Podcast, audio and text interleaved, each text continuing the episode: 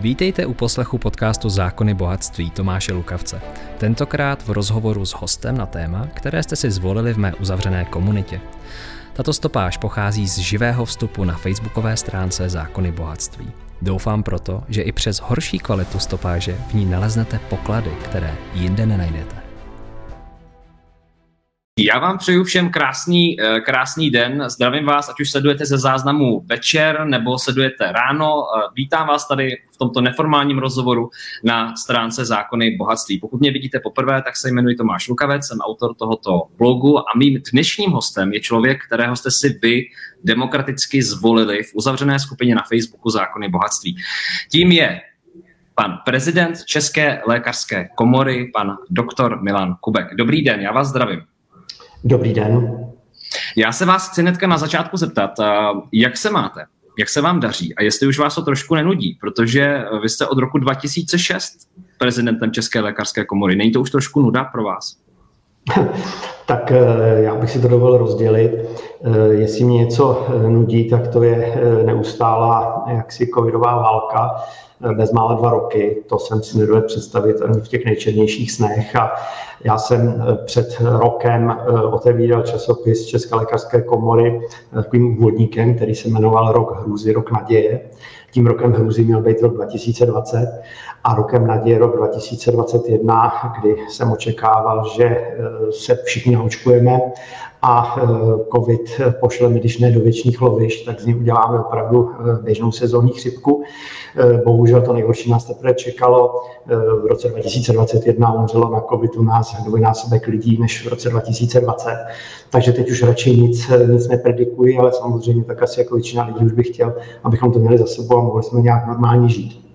Co se týká funkce prezidenta České lékařské komory, tak samozřejmě jsou uh, krizové momenty, kdy máte chuť se vším praštit, ale stále převažuje pocit, že mám lékařům a českému zdravotnictví v této funkci co nabídnout. Mm-hmm. Já vám chci moc poděkovat za váš čas, že jste se opravdu rozhodl přijít, protože vím, že většinou vystupujete v médiích. My tady uh, zveme lidi nejrůznější, vizionáře, outsidery, lidi, které chtě, chce komunita slyšet. A proto dnešní rozhovor nebude výjimkou. A já dávám prostor vám, všem divákům, kteří sledujete, abyste psali své otázky. Já tady budu postupně panu doktorovi vyzobávat a eh, pan doktor tady bude odpovídat. Takže pište své otázky a pište je do komentářů. Zároveň vás také, pane prezidente, chci vyzvat. Můžete tady v tom onlineu sledovat třeba energii, otázky lidí, budou se ptát lidé nejrůznější, mladí, staří, budou to lidé vzdělaní, kteří třeba jsou v zahraničí, na nějakých univerzitách, můžou to být i lidé, kteří třeba teďka prožívají nějaké profesní drama. Ocitáme se ve velmi silné době, řekl bych, která vyžaduje určitou pozornost, sledovat to, co se děje, to, co nám vlastně teďka různě ministerstvo diktuje a ne každému se to líbí. Proto vám chci také zároveň sdělit, že budu moc rád, když budete psát slušné komentáře, když budete prostě debatovat, diskutovat. Úplně se vším, co tady dneska zazní, nemusíte souhlasit. Já sám osobně se budu prát to vaše právo nesouhlasit, možná i pan prezident. A budu moc rád, když budete debatovat. Berte jako nějakou inspiraci, berte to jako otevřenou debatu. Každý, kdo nás sleduje, je zodpovědný sám za sebe, za své zdraví, za svůj život. Takže to je takhle v úvodu. A e, já se hnedka dostávám k prvním e, komentářům. Já se dostávám k prvním komentářům. Jinak e, čeká vás hodně práce, pane prezidence, teďka v lednu, nebo to je spíš takový jako měsíc, je pro vás příjemnější?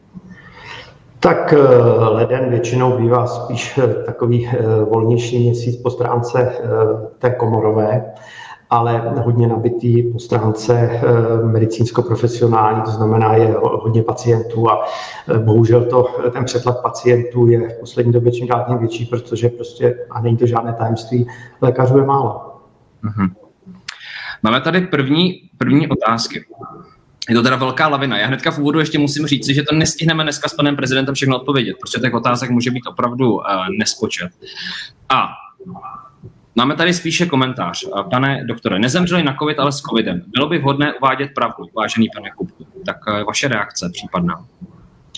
Tak asi největší argument je srovnat umrtnost eh, v jednotlivých letech a ona je tam přesná korelace nárůstu úmrtnosti přesně s počtem nově prokázaných případů covidu. A je to skutečně měsíc co měsíc, je to úplně, úplně přesně vidět.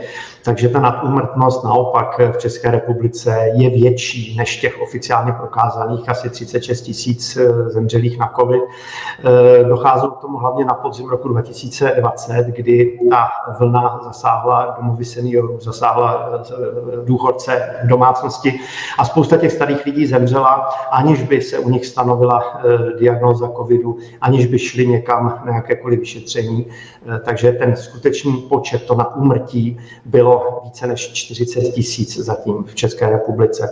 Takže to, že někdo, kdo umře na COVID, má ještě nějakou další chorobu, to, eh, v daných, eh, to je irrelevantní, protože ten COVID je to, co ho tak říkajíc dorazí. A ti lidé před sebou měli nějakou dobu života, někdo eh, kvalitnějšího, někdo už v nemoci, ale demografové jsou schopni poměrně přesně počítat, kolik let života ve společnosti eh, ten COVID eh, sebral. A opravdu eh, právě ta covidová léta 2020 a 2021 jsou roky, kdy například klesla průměrná očekávaná doba dožití v České republice.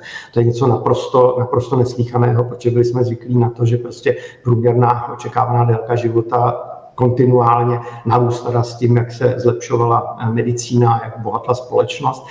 E, tato e, léta jsou prostě zásekem, který jsme zažili naposledy za války. Hmm. Tady je další komentář, já se pokusím rychle přečíst. Dobrý den, nejprve chci poděkovat, že jste ochoten zodpovědět dotazy obyčejných lidí, co skutečně oceňuji. Každopádně, co se týče mé otázky, tak mi dělá starost chybovost našich odborníků ohledně vakcíny. Například 95% účinnost, nenakazí se, nebudou mít těžký průběh, s vakcínou nezemřou, nemohou přenášet virus. Vakcína poskytuje lepší ochranu než prodělání nemoci. Při 75% proočkovanosti dosáhneme kolektivní imunity. Tato tvrzení se všechna časem ukazují jako chybná. Skutečně bych rád znal pravdu. Ptá se Roman. Tak eh, ona ta eh, tvrzení, některá jsou možná zjednodušující, ale nejsou nepravdivá ale eh, máme zde určitý vývoj. Eh, vývoj viru, který se, který se mění a skutečně eh, ta přirozené reprodukční číslo té původní takzvané wuhanské, té čínské varianty koronaviru bylo takové, že stačilo proočkovat 70% populace z výstání té takzvané kolektivní imunity. U varianty delta už je potřeba naočkovat 85 až 90% lidí. Vůbec si netroufám odhadnout zatím, kolik by to bylo u toho Omikronu. Další věc, která byla zmíněna v tom, v tom dotaze, je to, že a to opravdu jsme čekali, že bude lepší. Většinou jsme očekávali, že ta imunita, ať už získaná pro dělání nemoci nebo po očkování, bude přetrvávat delší dobu. Na druhou stranu to, že bude vyprchávat eh, dříve u lidí, kteří jsou už jinak takzvaně imunokompromitovaní, to znamená, jsou jinak nemocní, nebo prostě jenom staří a ta imunitní odpověď u nich není tak vysoká, to se očekávat dalo. Takže v současnosti jsme ve fázi eh, třetí dávky očkování, té posilující, té boostrové dávky, která je u řady očkování, eh, na které jsme zvyklí prostě standardní, že se podává třetí dávka. Ale je velmi pravděpodobné díky velké variabilitě toho viru, že se budeme přeočkovávat ještě minimálně čtvrtou dávkou a já si troufám odhadovat, že eh, ty vakcíny, kterými se budeme přeočkovávat, už budou trošku modifikované, aby zohlednili ten vývoj, eh, ke kterému eh, dospěl i ten virus, s kterým se, se potýkáme. Potom samozřejmě na začátku roku jsme byli všichni nadšení z toho, že vakcína, vakcína je, a, protože zde chyběla nějaká sofistikovaná kampaň vysvětlující lidem důležitost očkování, přínos očkování, tak e, se všechno omezilo tak trošku na takový poměrně ano, jednoduchý marketing. Uděláme za koronavirem tečku, e, Možná to bylo příliš velké zjednodušení, ale na druhou stranu určitě to část lidí namotivovalo k tomu, aby se naočkovat, naočkovat nechali. Takže ta tvrzení, tak jak jsou tady napsána, nejsou nepravdivá ale poznání vědecké se časem mění a bohužel se mění i ten virus. Hmm. Uh, pane, pane Uh, doktore, není trochu zvláštní v rámci té doby třeba to, že na jednu stranu, když sledujeme to dění a tu diskuzi, vy sám říkáte a připouštíte, že se to vyvíjí, že je možnost, že prostě sledujeme to, že ta vakcína se chová jinak, a připouštíte tuhletu variantu. Tak třeba Eh, že ty určitý zastánci říkají, že ta vakcína je klinicky ověřená, že prostě máme tady nějaký bezpečí, máme tady uh, fakta, data a přitom najednou jsme v šoku z toho, že zjistíme, že ta účinnost je dva měsíce, když jsme predikovali třeba rok. Není to trošku v rozporu s tím, co se tvrdí, že to je oskoušený, ověřený a že máme data? Jak to vnímáte? Tak uh, jednak nemění se vakcína, mění se virus. A to, jakým způsobem se ten virus bude měnit, to se opravdu dopředu těžko, těžko dá odhadovat. Eh, čím je eh, ta varianta odlišnější, hlavně v oblasti toho spike proteinu, vůči kterému jsou zaměřeny eh, ty protilátky vytvářené na základě očkování, tak samozřejmě ta účinnost, účinnost klesá.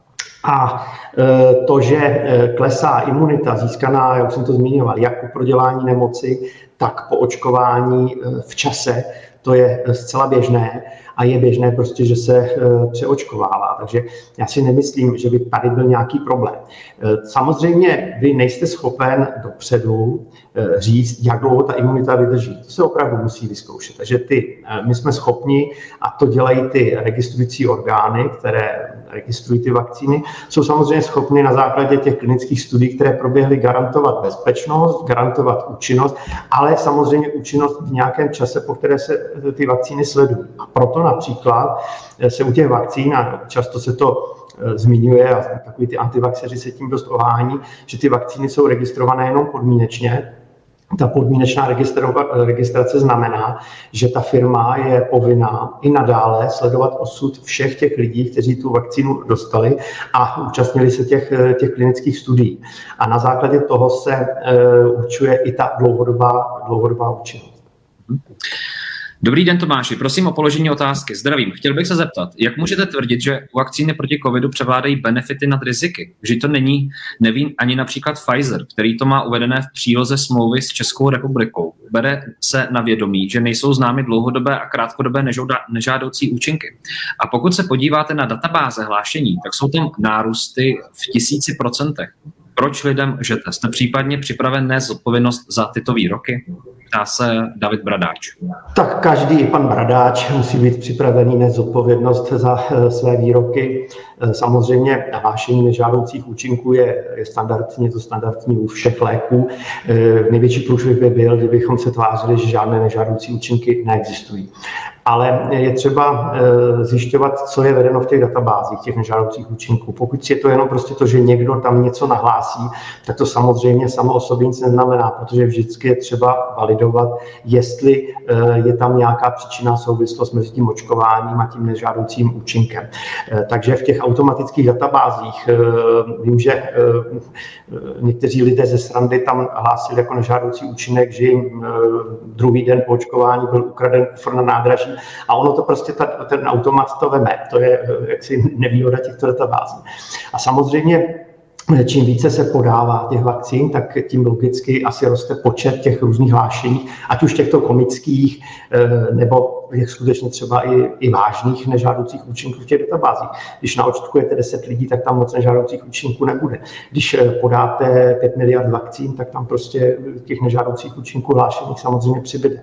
Ale je třeba posuzovat vždycky eh, příčinou souvislost mezi tím, spozorovaným v úzovkách nežádoucím účinkem a tou skutečnou vakcinací. Řada lidí také eh, má pocit, že nežádoucím účinkem jsou přirozené reakce po očkování bolí mi to místo v pichu, mám tam nějaké zatvrdlé místo, někdy zarudlé, eh, můžu mít třeba zvětšenou uzlinu v, jaksi v podpaží na místě, mám takové ty chřipkovité příznaky, den po očkování a podobně.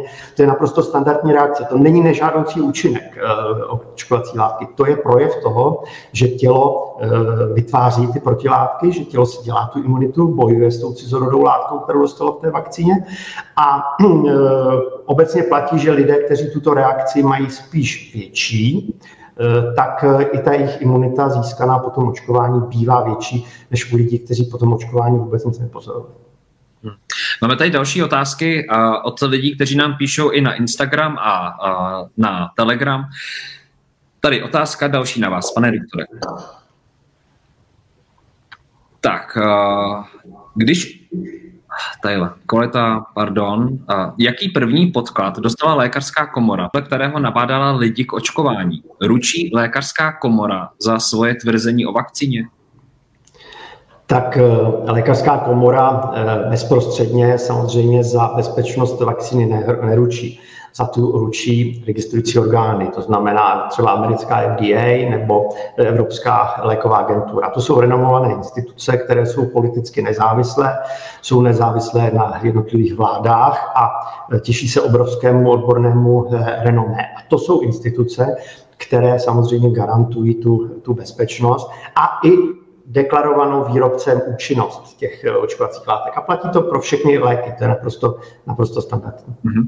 A pane doktore, neznepokojuje vás třeba vnitřně jako, jako, jako lékaře uh, formát té smlouvy, že do dneška nevíme, co tam je konkrétně napsáno, znáte možná taková ta vyčerněná místa a že uh, nevíme, co tam bylo. Vám se třeba ta smlouva o dodávkách vakcín dostala v plném znění jako prezidentovi České lékařské komory?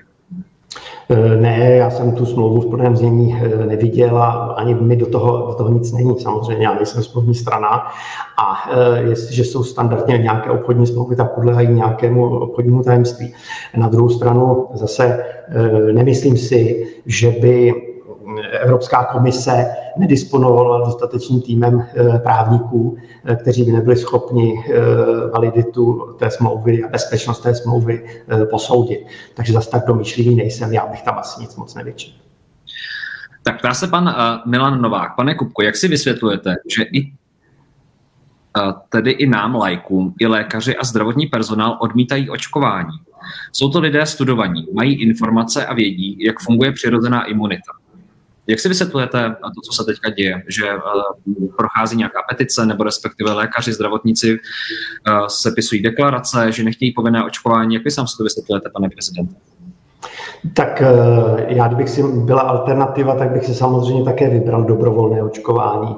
Eh, před rokem jsem pevně věřil tomu, že prostě máme eh, v populaci dostatečný počet zodpovědných lidí, kteří se prostě nechají naočkovat proto, aby chránili zdraví své a zdraví svých blízkých.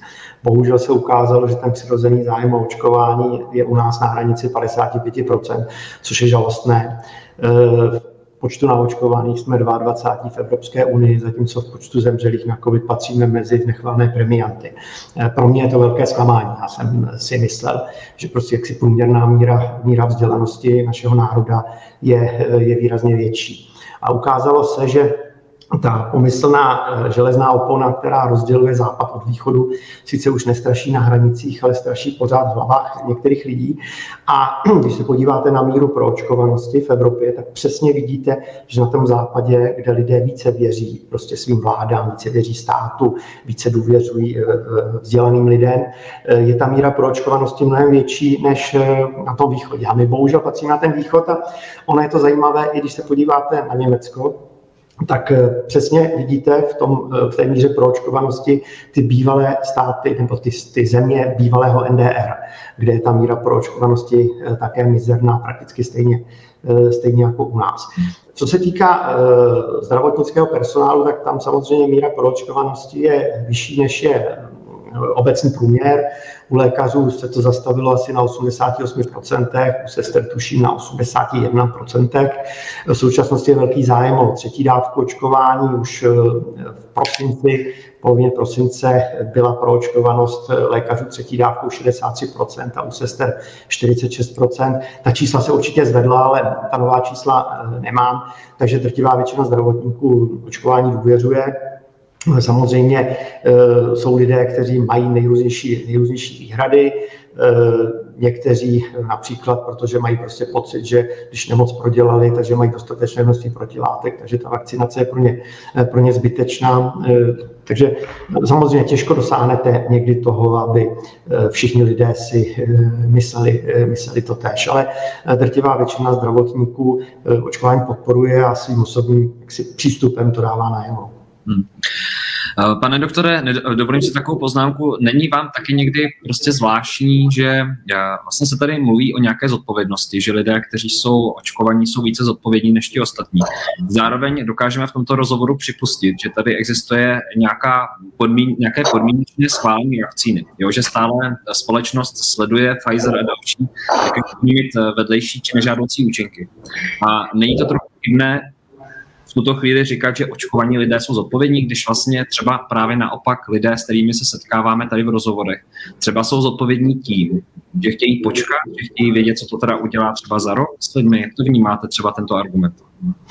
Ti lidé mají mentalitu černých pasažérů. Já už jsem to říkal, oni to neradi slyší, ale eh, já jsem o tom hluboce přesvědčen. Jsou to lidé, kteří by rádi těžili z výhod té kolektivní imunity nebo dnes se tomu říká kolektivní tolerance eh, k tomu viru, chtěli by eh, žít normálně, ale nejsou ochotní, na rozdíl od těch zodpovědných, nejsou ochotní k tomu nějak přispět k tomu stavu, abychom ten stav dosáhli tím, že obětují své pohodlí a nechají se také, eh, také naočkovat. Já nezastírám, že jít se nechat naočkovat není nic příjemného a já jsem měl po třech dávkách očkování vždycky na reakci, na kterou jsem teda zvyklý po očkování proti chřipce, ale netvrdím, že to je něco úplně, úplně příjemného, ale eh, je očkování jediná eh, schůdná cesta, jak se z těch eh, permanentně se opakujících epidemických vln dostat. A já, když vidím nějaké ty demonstrace, tak já rozumím tomu, že ti lidé hlavně chtějí už normálně žít.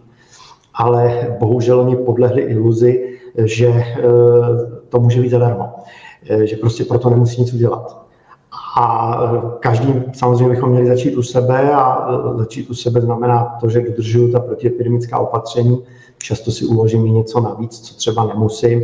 Já nevím, já jsem třeba byl informován o tom, že jsem byl v rizikovém kontaktu a po třetí dávce očkování jsem nemusel nemusel nic, ale pro jistotu jsem šel na ten PCR test a jeden den jsem radši zůstal zalezlý doma, abych náhodou nikoho nenakazil, protože i očkovaný může někoho nakazit, byť s pravděpodobností eh, mnohem menší.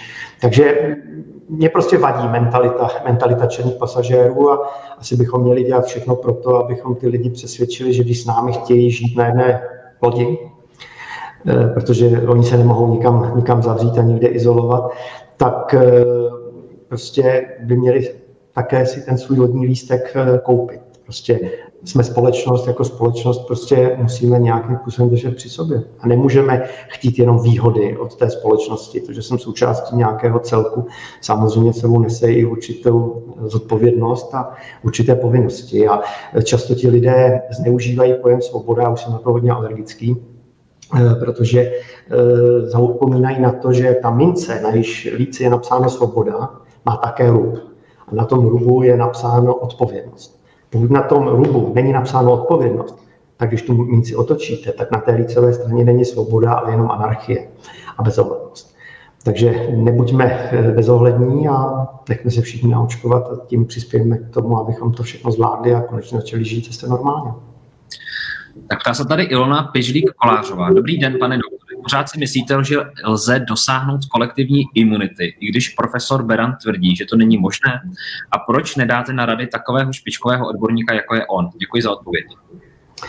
Tak eh, musíme si uvědomit, co máme na mysli, že říkáme kolektivní imunita. Kolektivní imunity ve smyslu, že nikdo nikoho nenakazí, to samozřejmě nedosáhneme, virus už neeliminujeme. To, na to byl čas před dvěma lety to už je pryč, tahle doba. Ale my potřebujeme dosáhnout kolektivní imunity v tom smyslu, že eh, ten eh, koronavirus pro nás prostě bude běžným sezónním onemocněním. Tak jako prostě dostáváme rýmu, tak jako prostě dostáváme chřipku, takže prostě ten covid bude takto přirozený. A prostě když lidé s imunitou si budou navzájem ten eh, koronavirus předávat, tak se budou předávat mnohem méně než ti lidé, kteří imunitu nemají. A případné onemocnění u nich bude mnohem méně závažné. A to je ten cílový stav, který chceme dosáhnout. To je to, co máme na mysli, když říkáme, že se musíme naučit s koronavirem žít. A já dodávám, že bohužel zatím se spíš zvykáme na to, že se s koronavirem umírá. Pane doktore, fanoušci poslali jedno z videí, týká se toho tématu, které tady často teďka fanoušci a naši sledovatelé zmiňují a to je nějaká změna názorů vašeho přístupu k vakcínám. Já tady pustím video, které poslal jeden z fanoušků, jak se na něj můžeme podívat, ono má minutu 40 sekund a vy zatím, pane doktore, můžete sledovat a pak se k tomu vyjádřit. V současnosti by mělo naplno běžet očkování proti prasečí chřipce. Jste zvedl oči v sloup? Já to téma nemám rád.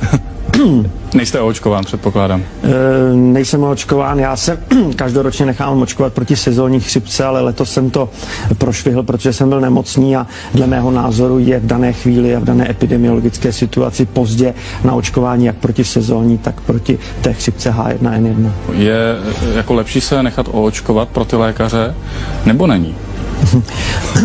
Pokud se necháte očkovat včas, eh, tak... Ne, tak berme ten stav, jaký je v tuhle chvíli. V tuhle chvíli je stav takový, že já třeba sám se očkovat nenechám. A co když se většina lékařů nenechá oočkovat? Tak je to jejich svobodné rozhodnutí a Česká lékařská komora protestovala proti představám, že by lékaři a ostatní zdravotníci snad měli být očkováni povinně. Jasně jsme řekli prostě, že žádné pokusné králíky nikomu dělat nebudeme. Nelíbí se mi ani to, že výrobce se smluvně vyvázal z odpovědnosti za nežádoucí účinky té očkovací látky. To je stejné, jako kdybyste vyráběl auta a v momentě, kdy nebudou brzdit a někdo se v nich zabije, řekl, promiňte, já jsem jako za to smluvně nenesu žádnou odpovědnost. To je prostě bizarní. Nevím, jestli měl stát. Stát na sebe. Hmm, to je naprosto vágní formulace, proto doporučujeme lékařům a zdravotnickým zařízením, aby nechali pacienty podepisovat informovaný souhlas, aby je řádně poučili o přínosu očkování, o jeho možných rizicích a to poučení si nechali stvrdit takzvaným informovaným souhlasem, což je standardní věc ze zákona a zdravotnické zařízení má právo, když uzná za vhodné, eh, ty informované souhlasy po pacientech chtít. A toto si myslím, že je poměrně vhodný případ. Když se tam, jestli vám to v tuhle chvíli může někdo nařídit, jako lékařům, zdravotnickému personálu a podobně? E, tak naštěstí nemůže. Milan Kubek, prezident České lékařské komory, já vám děkuji za rozhovor. Děkuji. Tak, jsme zpátky ve studiu. Pane doktore, já vám dovolím uh, reagovat na toto video, které je tedy z roku 2009, mám pocit. Tak to jste hodně, že mi dovolíte reagovat, ale ne, bez jízlivosti. Eh, to video je opravdu staré, asi 11-12 let, já přesně nevím. Eh, týká se eh, jiné nemoci, týká se zcela jiné situace, kdy tady žádná epidemie nebyla, epidemie hrozila. Týká se samozřejmě zcela jiné, jiné vakcíny. A existuje něco, čemu se říká intelektuální pokora. Eh, to znamená, že člověk je schopen přijímat eh, nové poznatky a nové informace a na základě těch poznatků a informací se rozhodovat a měnit své názory. Eh, takže v dané chvíli prostě zde máme reálnou epidemii, ne nějakou virtuální, která tehdy vůbec nepřišla, ale máme za sebou 40 tisíc mrtvých. Další tisíce mrtvých máme bohužel, bohužel před sebou. Dva roky spíš živoříme, než abychom žili. Ekonomiku máme eh, nad rámec, společnost rozvrácenou a jediná eh, cesta z toho, která je schůdná, je očkování. Po roce se nepodařilo přesvědčit dostatečný počet lidí k tomu, že aby se dobrovolně nechali naočkovat. Takže mnoho eh, jak si možností už politici nemají. A samozřejmě čím déle budou chodit okolo horké kaše, eh, tak eh, tím víc lidí zbytečně umře, tím větší budou škody na ekonomice a tím se tomu budeme plácat, eh, plácat delší dobu. Je třeba, abychom se naočkovali opravdu prakticky všichni dospělí, zúrazně dospělí, to znamená lidé nad 18 let a to všichni, kteří nemají nějakou zásadní zdravotní eh, kontraindikaci.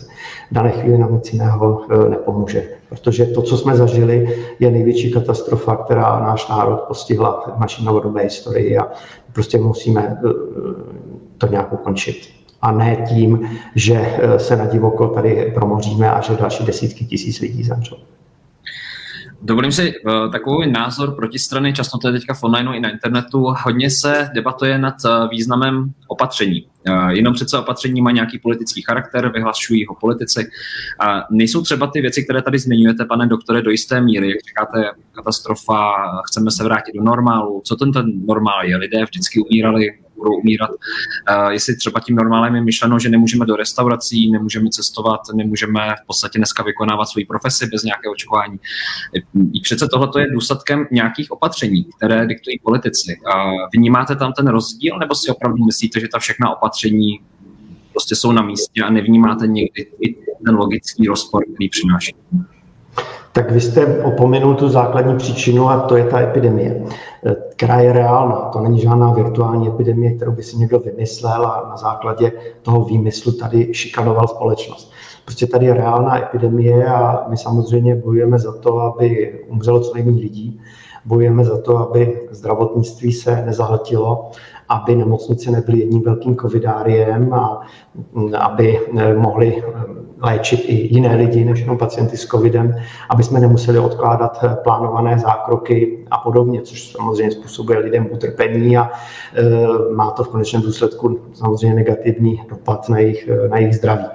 Takže to je ten návrat k normálu. E, my samozřejmě víme, že epidemie se zvládají právě těmi protiepidemickými opatřeními, z nich nejúčinnější očkování. Uh, druhou možností je to, čemu se říká lockdown, tedy nejrůznější formy omezení kontaktu mezi lidmi, protože když není kontakt mezi lidmi, tak se virus nemůže, nemůže přenášet, akorát společnost tak nemůže fungovat.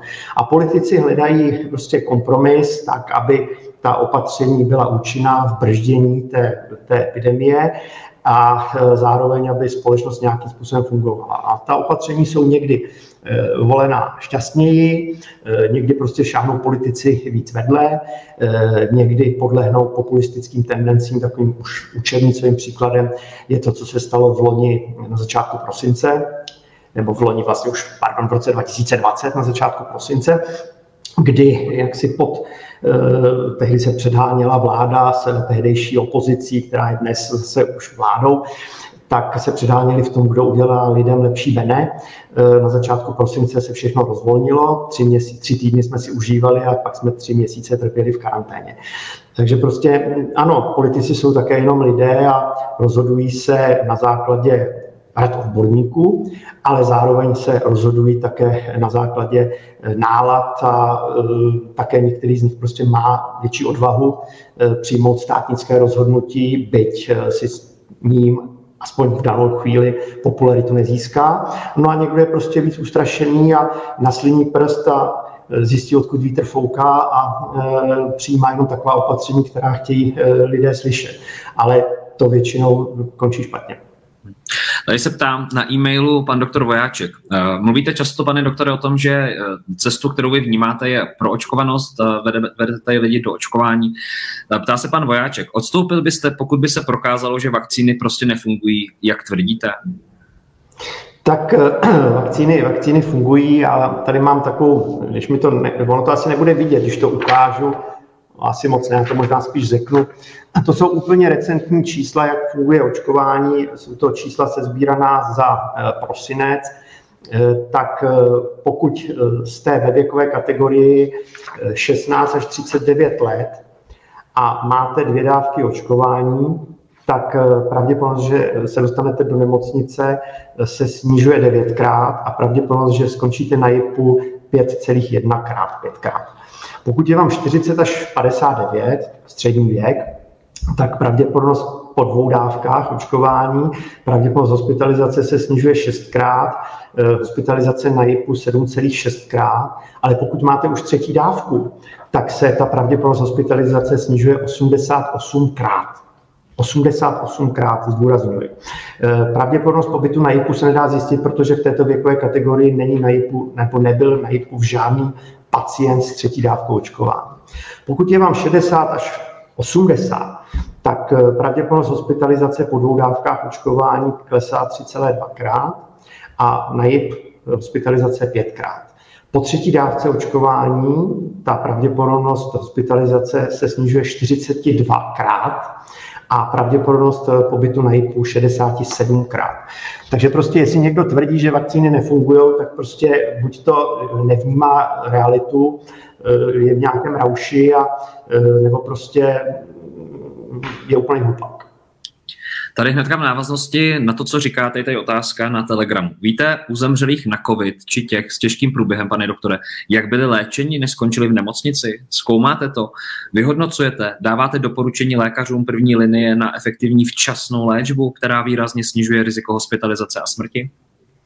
Tak eh, samozřejmě, že dáváme doporučení a nejsou to doporučení, která by si vymýšlela Česká lékařská komora, ale spolupracujeme eh, s odbornými společnostmi a eh, ta doporučení jsou na našich webových, webových stránkách.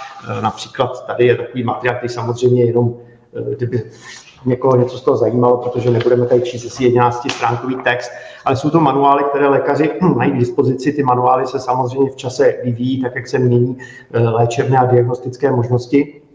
Ale pokud to shrneme, tak eh, COVID je virové onemocnění. To znamená, nemají smysl žádná antibiotika a eh, nemáme žádné účinné antivirotikum, které bychom mohli nějak plošně, plošně podávat.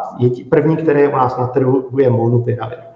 Co tedy mají lékaři v první linii v těch ambulancích, je opravdu pouze symptomatická léčba, která je úplně stejná jako léčba u pacientů s chřipkou. Takové ty zázračné preparáty, ať už izoprinozin, ivermectin a podobně, tak tam se nikdy žádná účinnost eh, v nějakých studiích eh, neprokázala. Co je důležité, a to platilo pro variantu Delta, aby pacient, který je v riziku, aby eh, pokud eh, se u něj COVID eh, prokáže, tak aby bez odkladu se dostal na aplikaci tzv. monoklonálních protilátek na místa, která podávají, těch míst je asi více než 80, Zase lékaři vědí ve svém regionu, kde takové kontaktní místo, eh, místo je, kam toho pacienta poslat. Netvrdím, že vždycky všechno funguje ideálně, prostě ten eh, nápor pacientů třeba v tom prosinci byl tak obrovský, že prostě ano, někdo měl problém dostat se včas na, to, eh, na podání těch monoklánních protilátek, ale i tahle ta super drahá léčba, když ta dávka stojí asi 50 tisíc korun, k dispozici byla a je. Co budeme mít trošku problém teď, že ta varianta Omikron je natolik už odlišná od té eh, varianty Delta, že se ukazuje, že ty stávající monoklonální protilátky, které máme k dispozici, eh, nebudou účinkovat. Takže v momentě, kdy se víc rozšíří eh, varianta Omikron a dá se očekávat, že v polovině ledna už začne dominovat v České republice, tak ztratí smysl posílat pacienty na ty monoklonální protilátky. Na druhou stranu předběžné údaje ukazují, že klinický průběh eh, té nákazy variantou Omikron je ve spíše mírnější, eh, takže to je, eh, to je dobrá zpráva. Druhou dobrou zprávou je to, že skutečně suverénně funguje třetí dávka očkování a to tak, že po týdnu opravdu je ta imunita tak, když použiju laický termín, nakopnutá do výšky, že opravdu zajišťuje třeba těch 88krát prostě eh, větší ochranu eh, pro eh, pacienty ve středním věku před hospitalizací. Takže to je určitě dobrá zpráva. Samozřejmě to není dobrá zpráva pro ty, kteří z nejrůznějších důvodů se naočkovat odmítli, nedali se naočkovat, ti už to prostě nestihnou teď. Tam už je to jasné. Prostě ta varianta Omikron projde Českou republikou během ledna, února a ti lidé, když se teď rozhodnou se naočkovat, tak už dostatečnou ochranu nezískají. Ty už budou muset prostě ten, tuhle vlnu přečkat na základě té své nějaké, nějaké vlastní imunity, ale to neznamená, že by se očkovat neměli nechat, protože eh, se budou očkovat zejména proto, aby byli připraveni na nějakou eh, další vlnu. A ukázalo se, že eh, ten COVID to nevzdává tak snadno, jak jsme si před dvěma lety mysleli, nebo před rokem a půl. Tady hnedka, hnedka navazuje na to, co říkáte, pane doktore, jedna z, jedna ze zpráv na Instagramu. Proč je v současné době takový tlak na očkování u lidí, kteří COVID prodělali a tím mají prokazatelně lepší ochranu? Vys počty lidí na jibkách, absolutní minimum lidí s prodělaným COVIDem. Jestli dokážete nějak stručně na to reagovat, tak tady mám druhou otázku, která na to navazuje tak tam je vždycky třeba podívat se na uh, ta čísla eh, těch uh, lidí a srovnat si je s jejich skupinou a takzvaně standardizovat na poč- stejný počet v té dané, dané skupině. Nikdo neříká, že prodělání nemoci nezanechává imunitu ale samozřejmě eh, prodělat nemoc je mnohem riskantnější, než se nechat naočkovat. A mám-li k dispozici eh, vakcínu, která je účinná a bezpečná, tak prostě jenom blbec hraje ruskou ruletu, aby eh, dobrovolně riskoval, že se nakazí a že získá imunitu prodělání té nemoci. O tom, která ta imunita je lepší, která je horší, to, to jsou diskuze, kdy Prostě jedni tvrdí, že je lepší ta po očkování, jiné studie tvrdí, že je lepší ta po prodělání nemoci, hrají v tom roli slizniční protilátky, prostě po prodělání té nemoci je možná menší šance, že se ten člověk, člověk vůbec, vůbec nakazí, ale Údajně zase ten klinický průběh těch u lidí očkovaných je zase lepší než u lidí, kteří eh, jenom nemoc prodělali. Ale ono, ty diskuze jsou v zásadě, v zásadě zcela zbytečné eh, ze dvou důvodů. První důvod je čistě eh, jednoduchý. Eh, kdyby eh, protilátky získané přirozenou cestou byla ta cesta, tak by se asi někde ve světě aplikovala. Já nevěřím tomu, že my Češi jsme prostě tak výjimeční, že prostě vymyslíme něco, co nikde ve světě nefunguje. A je tady totiž ten problém, že ty protilátky se stanovují nejrůznějšími metodami, není to standardizováno, není stanovená jasná hranice, o které by se řeklo, ano, toto už je, tento člověk je chráněn, tady je to bezpečné. A také se standardně rutině neprovádí eh, testy, které by byly takzvané virus neutralizační. To znamená, že bychom eh, zkusili, jestli ty protilátky toho daného člověka skutečně zabrání tomu viru na tkáňové kultuře, aby se replikoval. To je opravdu důkaz toho, že ty protilátky, které stanovíte, že fungují. To se rutině nedělá, jednak protože ty, ty laboratoře musí pracovat s živým virem, což je samozřejmě nebezpečné a náročné a drahé. Ale nedává to žádný smysl, protože eh, co je prokázáno, je to, že lidé, kteří eh, nemoc prodělali, a nechají se naočkovat, tak nemají nějaký větší počet nežádoucích účinků po tom očkování. A jediné, co jim v uvozovkách hrozí, je to, že se jaksi ta jejich imunita ještě zvýší. Někdy tomu se říká, používá se proto slovo hybridní imunita, že ta je jaksi lepší. Když už prostě někdo nemoc prodělal a nechá se naočkovat, takže ta jeho imunita je lepší, než když je, je jenom očkován. Ale říkám, hrát ruskou ruletu s tím, že se nechám dobrovolně naočkovat a věřit tomu, že zrovna já si nevytáhnu černou kuličku, to mi nepřijde jako projev zodpovědnosti. Otázka Omikron. Proč je takový tlak na očkování, když se Omikron prokazatelně šíří více mezi očkovanými? Dánsko 90% a má mírnější průběh. Dá se člověk na Telegramu zákony bohatství. Tak to je právě ta eh, chyba, které se dopustí člověk, který nezná trojčlenku. Protože jestliže máte eh, populaci 90% lidí na očkovaných, tak je samozřejmě logické, že zachytíte větší počet eh, případů u lidí, kteří očkovaní jsou, protože ta skupina je prostě velká. Když jednoduše si představíte, že budete mít eh, tisíc lidí, 900 z nich se naočkuje a 100 se nenaočkuje. A u těch 900 bude pravděpodobnost nákazy 10%, tak jich budete mít nakažených 90. Když budete mít u těch neočkovaných pravděpodobnost ne 10, ale 50%, že onemocní, tak i z té stovky budete mít 50. A na první pohled si řeknete, vidíte, my máme 90 očkovaných, 50 neočkovaných a uděláte z toho chybný závěr, že očkování nefunguje. Takže kdyby jsme to dosáhli jaksi ad absurdum a měli jsme všichni lidi naočkované, tak bychom zachytili nemocné pouze mezi očkovanými, protože by nebyl žádný neočkovaný. Hnedka navazuji další otázkou. Je tady opravdu nespočet, takže já nebudu nějakým způsobem reagovat a budu jenom pokládat vaše otázky. Pane doktore, vy můžete klidně stručněji, aby jsme toho stihli více.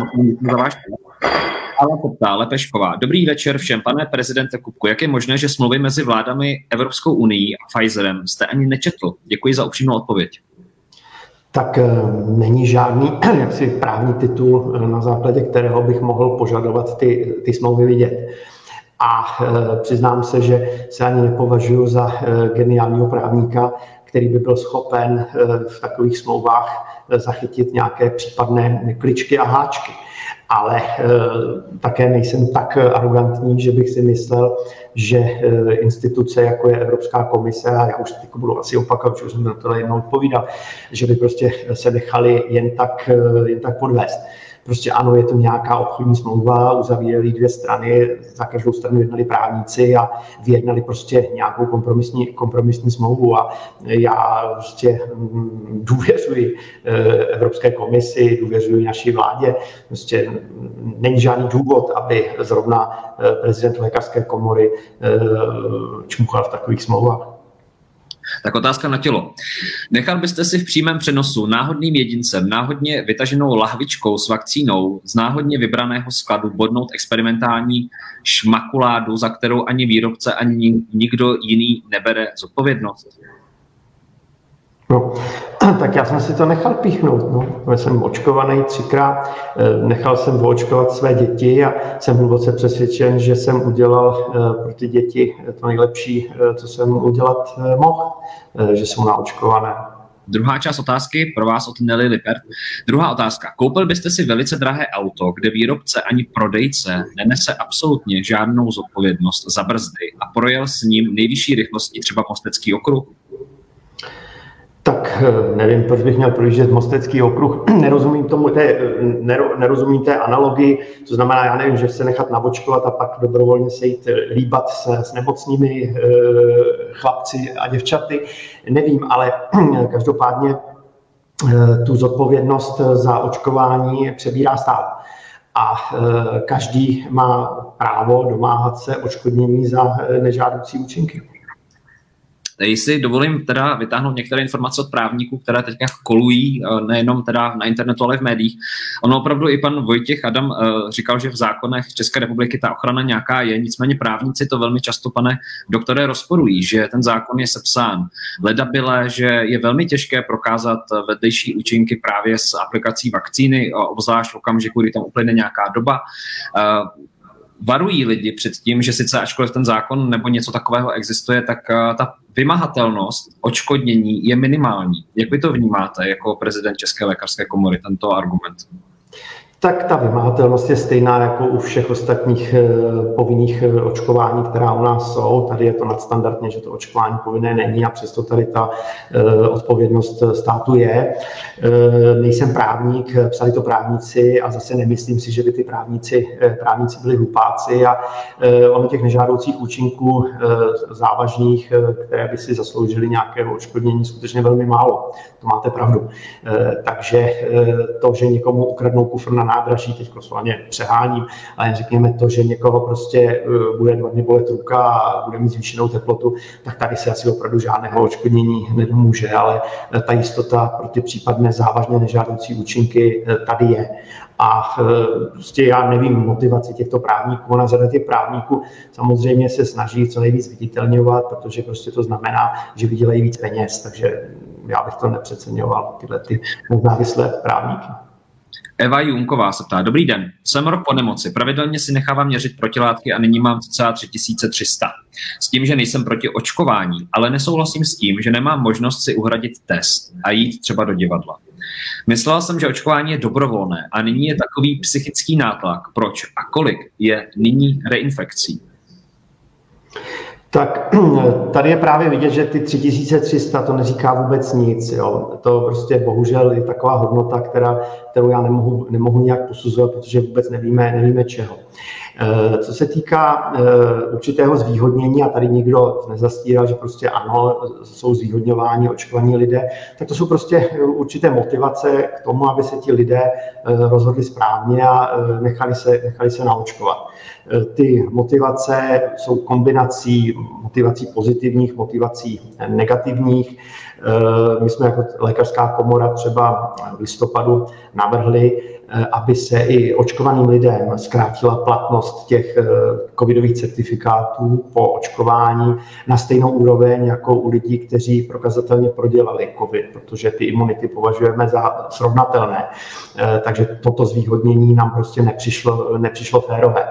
Ale jak si pokud se nechcete smířit s tím, že tady budeme mít covid na pořád, že budeme mít pořád nemocnice proměněné v jedno velké covidárium, tak prostě musíte eh, něco dělat. A tou cestou skutečně je jenom, jenom očkování. Žádná jiná schůdná cesta, cesta není a eh, když nechcete a politici nemají odvahu prostě to zákonem nařídit jako povinné očkování, což je určitě nejčistší cesta, tak prostě volí tyhle nejrůznější, nejrůznější kličky a různé formy prostě pozitivní či negativních motivací. Ono někdy to má až úsměvné, úsměvné formy. Třeba, já nevím, v Americe loterie před uh, očkovacími místy, kde jste prostě mohl potom vyhrát něco, uh, finanční uh, motivace, na druhou stranu zase penalizace, třeba, já nevím, když máte nějakou státní dávku sociální a nejste naočkován, prostě jako krácení těch dávek a podobně. To jsou prostě kombinace a to už jsou, to jsou politická rozhodnutí, jak oni postupují. To odborné hledisko je jednoduché. Naočkovat co největší množství lidí. Tady se ptá Iveta Říháčková, eh, kolik bylo provedeno pitev v České republice? republice? Děkuji. A eh, tady mnoho otázek, pane doktore, taky souvisí právě s pitvou, jestli probíhají v České republice pitvy právě lidí, kteří onemocnili covidem a stanovuje se u nich nějaká diagnóza nebo pravá příčina umrtí. Tak eh, samozřejmě, že ano, eh, pitvy, pitvy probíhají, eh, patologové se mimo jiné díky covidu samozřejmě nezastaví. Ale nejsem chodící počítač, abych věděl, kolik tisíc pitev se ročně v České republice dělá, ani kolik z toho jsou takzvané zdravotní pitvy, kterou asi tady má tazatelka na mysli, kolik z toho jsou pitvy soudní, kdy prostě je třeba zjistit příčinu nějakého podezřelého úmrtí a podobně. Takže to samozřejmě ta, ta čísla nevím, ale eh, pitvají se eh, pacienti, eh, kteří zemřou na COVID, i kteří zemřou na nějakou jinou, jinou nemoc. Co prostě patologové stačí, to se pitva. Marta Kadeřábková se ptá, viděl pan doktor dokument, která, který musela firma Pfizer například soudu uvolnit? Tady existuje nějaký precedent, že společnost Pfizer teďka uvolňuje podle nějakého soudního procesu a jeho výstupu každý měsíc nějaký počet dokumentů. Oni to měli stanoveno za nějakých, myslím, že 50-60 let, taky přesně nevím tento termín. Nicméně eh, sledujete třeba právě odstajňování těchto dokumentů a jejich obsahu? Ne, tak eh, to, ne, to nesleduju. Já se přiznám, že já různé sociální sítě a dezinformační weby a podobně moc, moc nesleduji, takže nesleduju to, co se tady zveřejňuje, ale spíš by mě zajímalo, jestli paní Kadeřábková, eh, která to zřejmě sleduje, eh, jestli tam objevila něco, něco podezřelého. Tak eh, Marta může ještě napsat. Eh, jeden čas eh, putovalo po internetu jeden z těch dokumentů, který uveřejňoval možné vedlejší účinky právě té mRNA technologie, která je v těch vakcínách od Pfizeru. A nebylo to příliš rychotivé. Vy jste nic takového nezaznamenal, protože ono to nevyvolává moc dobrý pocit u lidí, kteří třeba právě teďka jdou na to očkování nebo kteří se tomu, který se tomu brání. Ta situace je taková zvláštně mlhavá, pane doktore, že eh, v mnohých lidech to může vyvolávat určitou nejistotu, že něco tak zásadního, co si teďka aplikujeme do těla budeme pravděpodobně ještě v následujících měsících, že třeba skýtá nějaké dokumenty, které se odtajňují až s takovou časovou prodlevou. Je to standardní postup nebo je to nějaká exkluzivita Pfizeru, eh, že se třeba něčím chce chránit? Jak to vy vnímáte toto? Tak já nejsem právník, takže těmito otázkami se opravdu, opravdu nezabývám, o tom, o tom prostě eh, nic nevím. Říkám, důvěřuji těm nezávislým eh, orgánům, které eh, vakcínu povolili a sám jak si vnímám to, kolik milionů a miliard dávek vakcín se podalo a e, kdyby ty vakcíny nefungovaly a kdyby měly nějaké velké množství nežádoucích účinků, tak se samozřejmě o tom ví. Vzpomeňme si na to, e, čemu čelila e, vakcína, ta takzvaná AstraZeneca, která používá trošku primitivnější technologii, než je ta mRNA, používá vektorový nosič, ty se adenovirus používá k tomu, že ten vám vnese do těla eh, tu messenger RNA, na základě které vaše buňky začnou eh, produkovat ten spike protein, aby eh, se nabudila imunita. Zatímco ty mRNA vakcíny, ten Pfizer a Moderna, o které jsme ještě nemluvili v tomhle rozhovoru, ty používají modernější technologie, že to není žádný virus, ale jsou to takové lipidové, lipidové drobné kapenky. Je to mnohem čistší a také se potvrdilo, že to množství nežádoucích účinků je e, výrazně nižší. E, víte, že když se objevily případy nějakých podezření na trombozu v souvislosti s tou vakcínou Astra, tak ta firma čelila obrovskému, obrovskému tlaku. Nakonec klesl zájem o tu, o tu vakcínu a byť ta vakcína také funguje, také je standardně bezpečná, tak vlastně zmizela, z trhu. To teď se týká vakcíny Johnson, která používá stejnou primitivnější nebo zastaralejší technologii. Je to příklad eh, onoho sovětského sputniku, na jehož přílet tady někteří čekali, eh, také se ukázalo, že to prostě je slepá cesta. Takže zatím nic lepšího, než jsou ty eh, vakcíny od Pfizeru a Moderny, prostě nemáme.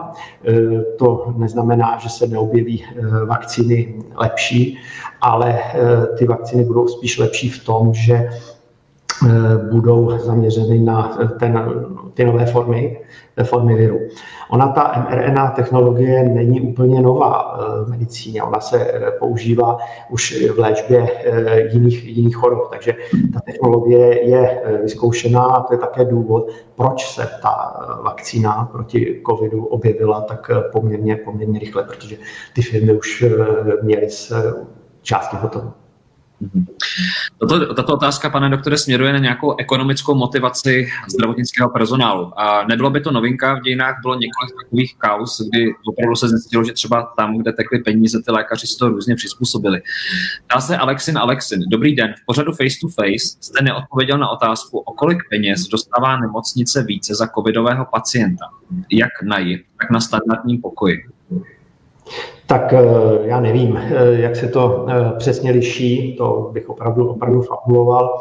Eh, akorát vím, že eh, ten určitý příplatek je pouze eh, časově omezenou dobu. A to je také problém statistik, proč u nás ty statistiky hospitalizací s covidem vypadají lépe, než je skutečný stav v nemocnicích, protože ten pacient na standardním oddělení je to tuším po 14 dnech a na jednoce intenzivní péče tuším po 20 dnech. Automaticky vypadává z toho covidového režimu. Není dál veden jako covidový pacient, i když kvůli covidu a jeho komplikacím v té nemocnici leží dál. Takže v současnosti to není tak, že by v nemocnicích leželo asi 2800 lidí eh, kvůli covidu, ale eh, leží jich tam eh, mnohem víc. Je to o 20 až 30% region od regionu, větší množství lidí, kteří jsou stále hospitalizováni, jsou hospitalizováni kvůli tomu, eh, že prodělali eh, COVID, eh, léčí se tam stále s COVIDem, ale už formálně jsou neinfekční. Samozřejmě Nedovedu si představit, že by pojišťovna proplácela nějaký covidový příplatek za pacienta, který ten covid nemá. No, samozřejmě, samozřejmě musí mít. A ještě možná k té ekonomické stránce, ta léčba na jednoce intenzivní péče je skutečně velmi nákladná. Eh, může se pohybovat i ve statisících eh, denně. Eh, léky jsou extrémně drahé.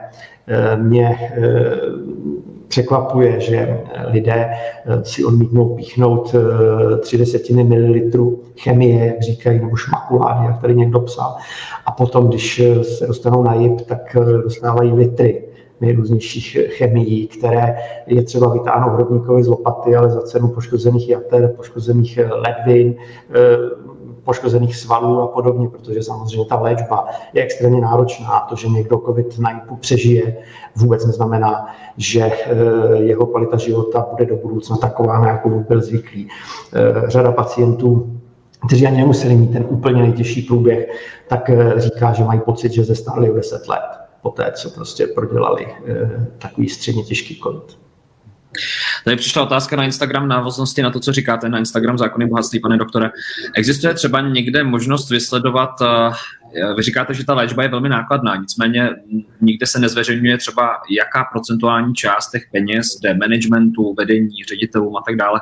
Existuje někde nějaká možnost tohoto vysledovat třeba, protože když se bavíme o nějakém nákladu, tak to má nějaké položky. Kolik z toho třeba, co když to řeknu česky, sežere. Je to možné někde vyhledat, protože může vznikat v lidech dojem, že prostě, když máme nějakého covidového pacienta, tak nějaký ten finanční příplatek nebo cokoliv, co teďka třeba stát, nebo vy jste říkal pojišťovny, že se to třeba rozkrájí management, jo? že třeba ředitel řekne, budeme vykazovat se pacientům s covidem, je to pro nás výhodný, dáme si nějaké bonusy. Říkám to jako určitou nebo nějakou jako iluzorní příklad. Je to možné vysledovat? Je to ta úplně milná představa, nebo dá se s tím nějakým způsobem operovat? Tak tahle ta paranoidní představa opravdu se nezakládá na pravdě nemocnice dostávají peníze od zdravotní pojišťoven, to jejich příjem. Naproti tomu mají spousty nejrůznějších nákladů, co musí kupovat, platit, mimo jiné platí zaměstnance. A samozřejmě je možné vysledovat ty položky, jaké jsou třeba osobní náklady v nemocnicích. Samozřejmě platí, že čím je ta nemocnice menší, tak eh, poskytuje méně náročnou v průměru finančně zdravotní péči, takže osobní náklady tvoří větší část nákladů té, pojišť, eh, té nemocnice. Čím je ta nemocnice větší, ty velké specializované nemocnice, velké fakultní nemocnice, které poskytují skutečně extrémně drahou eh, péči a to vůbec není jenom péče, péče o pacienty s covidem. Je zde spousta jiných nemocí, u kterých ale v tom zítřeném prostředí se rodící paranoidní představy o tom, že někdo něco umyslně falšuje, aby mohl něco rozkrádat, se prostě nerodí. Ale eh, je eh, zřejmé, jaké jsou náklady jednotlivých nemocnic, sledují to zřizovatelé, eh, ty nemocnice, pokud jsou akciové společnosti, samozřejmě zveřejňují nějaké výroční zprávy a tak dále. Takže určitě, určitě se to dohledá dále. Představa, že prostě já tady chytneme, chytneme eh, někoho, dáme ho na JIP, abychom za to měli 60 tisíc denně a z těch 60 si 20 rozdělíme mezi sebou, tak ta je naprosto nesmyslná. Stanislav Strnec, ahoj, Tome, dotaz.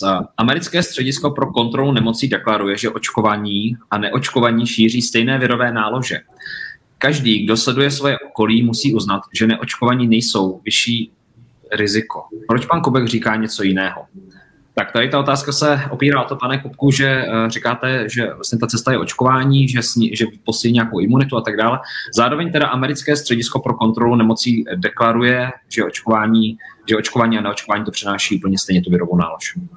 Tak to není pravda. Eh, pravdou je, že eh, očkovaní také se mohou nakazit, také mohou nakazit někoho jiného, ale jsou infekční po mnohem kratší dobu protože rychleji dokáží jak si ten virus eliminovat a to množství virů, který takzvaně exprimují, je výrazně nižší než eh, u lidí, kteří jsou neočkovaní a prodělávají ten COVID takzvaně na divoko. Takže ta informace eh, není pravdivá. Mhm. Tady to ještě navazuje, pane doktore, na to, co vy jste říkal. Ono to i koliduje s tím, co jste říkal v roce 2009, že odmítáte to, aby společnost, která vyvine vakcínu, nenesla zodpovědnost. Přitom se zdá, že, společ, že smlouva, která byla uzavřena s Evropskou unii nebo s kýmkoliv, že e, výrobce se znovu vyvázal z nějakého řešení nežádoucích účinků. Co jste říkal, že se pak řeší právně přímo na území tohoto státu. Ale tady je Jaký máte teda na to názor, že vakcíny nenesou tu zodpovědnost? Jak je možné, že nějaký výrobce, když to vezmu teďka z pohledu eh, výroby nebo podnikatele, český podnikatel něco vyrobí, uvaří vám nějaké jídlo v restauraci, vy ho sníte, není to dobrý, máte třeba z toho něco, co jste nečekal a najednou on nenese zodpovědnost.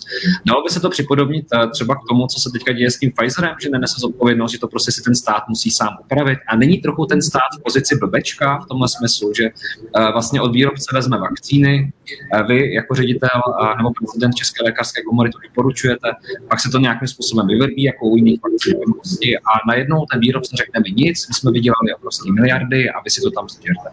Hmm.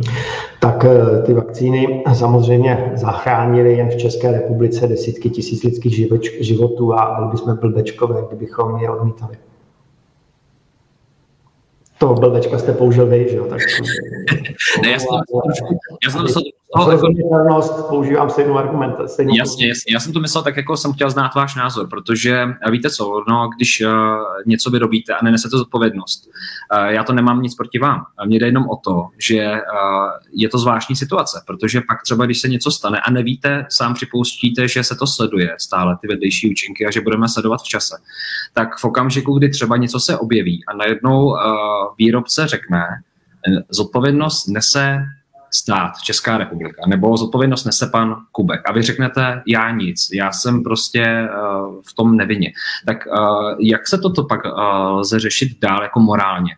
Vy jste, vás považuji určitým způsobem za morálního člověka, já jsem slyšel pár rozhovorů, kde jste mluvil třeba o té jako dobrovolné smrti a, a toto téma mě trošku jako zaráží, že na jednu stranu máme tady obrovskou kampaň marketingovou a na druhou stranu není, není jasné, kdo se k tomu postaví úplně čelem jestli mi rozumíte. Tak eh, my jsme, abych vás popravil, my jsme tady žádnou kampaň na podporu očkování neměli. Eh, to je určitě chyba, že eh, ještě dřív, než přišly vakcíny, tak měla být rozjetá kampaň, která lidem vysvětlí přínos očkování, jeho význam, důležitost pro to, abychom epidemii zvládli. Bohužel tady stát selhal, to máte pravdu, a vyklidil pole nejrůznějším dezinformačním webům a rozjela se prostě cílená kampaň na prostě spochybnění eh, očkování, protože i ti eh, dezinformátoři, kteří vedou hybridní válku proti naší společnosti, proti Evropské unii, proti České republice, tak eh, i tihle ti dezinformátoři pochopili, že tady je prostě prostor, jak, jak si společnost destabilizovat a že není v jejich zájmu, abychom tu epidemii rychle zvládli.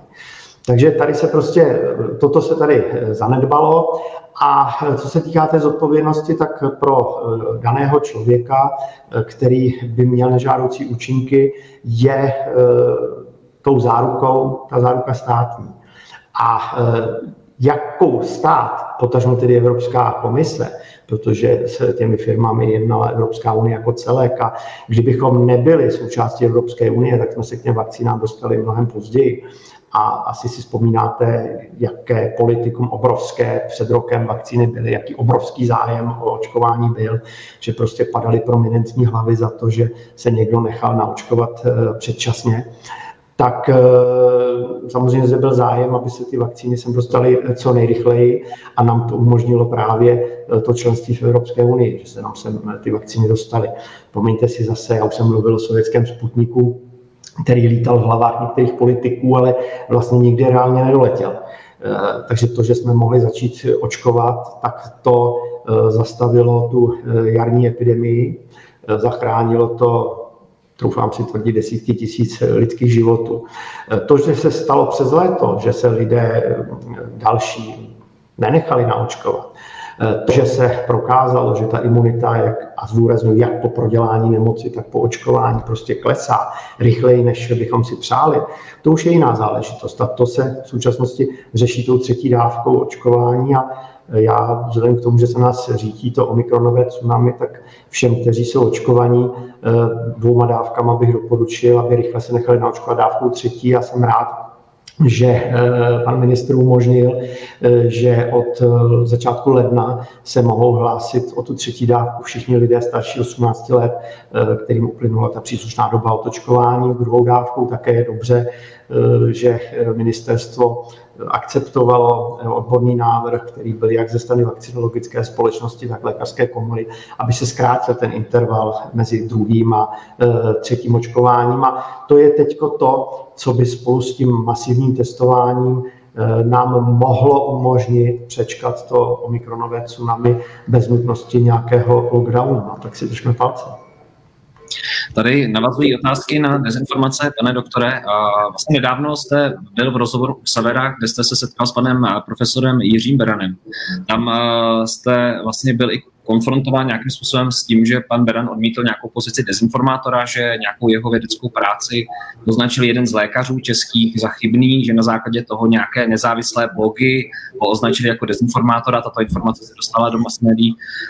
Koho vy považujete v dnešní době za dezinformátora? Protože toto téma se zdá být více a více politické, zdá se být více a více ohlíbáno různými směry, tak jak se to hodí. Kdo je pro vás dezinformátor? Tak já se možná vrátím k tomu eh, panu profesoru Beranovi. Eh, on by měl odpovědět na otázku, proč se stal takovou hvězdou těch různých dezinformačních webů, proč ho tak rádi citují a proč si z něj udělali takovou ikonu. Je to asi pravděpodobně proto, že zastává takzvaný dizentní názor, se tomu říká, to znamená 99% vědců si myslí A a on patří mezi to 1%, možná 2% těch, kteří si myslí něco jiného a e, oponuje tak názoru těch e, velkých relevantních e, odborných, odborných institucí. E, to samo o sobě by asi nebylo problémem, kdyby si ty své názory nechával na odborná fóra, kde diskutuje s lidmi, kteří jsou schopni mu oponovat. A to je to, co já jsem se pokusil v tom rozhovoru u pana Xavera eh, vypíchnout, že eh, v té debatě mezi odborníky takový názor nevadí. Takové názory prostě oživují tu debatu a můžou ji posunout i dál. Jaksi vědecké poznání. Ale je problém, když se takovéto názory ventilují na veřejnost, Eh, na fóru lidí, kteří tomu vůbec nerozumí, nejsou schopni si na to udělat eh, žádný názor.